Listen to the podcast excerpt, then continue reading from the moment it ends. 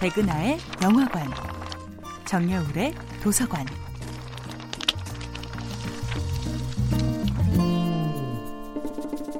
안녕하세요.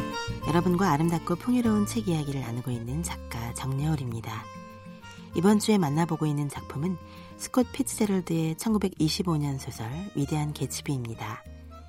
저는 위대한 개츠비를 다시 읽으며 알고는 있지만 실천이 잘 되지 않는 아름다운 문장을 다시 만났습니다. 개츠비의 친구 닉의 아버지가 닉의 어린 시절에 해주셨단 말이죠. 다른 사람을 비판하고 싶어질 땐 잊지 말아야 한단다. 이 세상 사람들이 모두 너처럼 좋은 환경을 타고난 것은 아니라는 걸 말이야. 닉은 어린 시절부터 타인에 대한 판단을 유보하는 습관을 들여왔습니다. 그리하여 그는 남에게 쉽게 실망하지 않고 남을 쉽게 싫어하지도 않고 누구든 오래오래 관찰하고 이해하려고 노력합니다. 놀라운 포용력을 지니게 된 것이죠. 닉은 그 모든 사람들을 저마다 아름다운 풍경화처럼 찬찬히 멀리서 바라봅니다.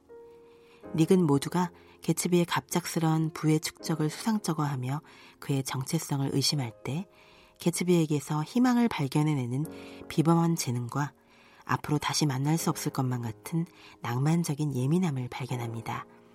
개츠비의 차이를 차별하지 않음으로써 개츠비의 다름을 진정한 개성으로 받아들임으로써 그는 이방인 개츠비와 유일한 친구가 될 수 있었던 것입니다. 개츠비는 가장 사랑하는 존재 때문에 파멸합니다. 어쩌면 그가 정말로 찾아야 할 것은 과거의 사랑이 아니라 아직 조작되기 이전에 순수한 젊음 자체였을지도 모릅니다. 데이지를 사랑하는 가난한 청년이었을 때 그는 비록 돈은 없었지만 그 무엇이든 꿈꿀 수 있는 미래가 있었습니다. 개츠비는 그리움의 인생을 저당 잡힌 나머지 그 그리움만으로는 인생을 바꿀 수 없다는 것을 간과했던 것입니다.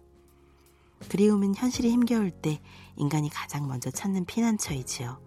그러나 과거에 파묻혀버린 인간은 과거의 중력에 빨려 들어가서 스스로의 존재조차 잃어버리게 됩니다. 추억은 아름답지요. 하지만 우리가 힘겹게 달려온 오늘만큼 아름답지는 않습니다. 개츠비가 추억에 집착하는 대신 아름다운 현재를 만들기 위해 노력했다면 어땠을까요? 과거의 추억만 곱씹을 것이 아니라 먼 훗날 그리워할 추억을 바로 지금 여기서 부지런히 만들어가는 일이야말로 우리들의 행복한 의무가 아닐까 싶습니다.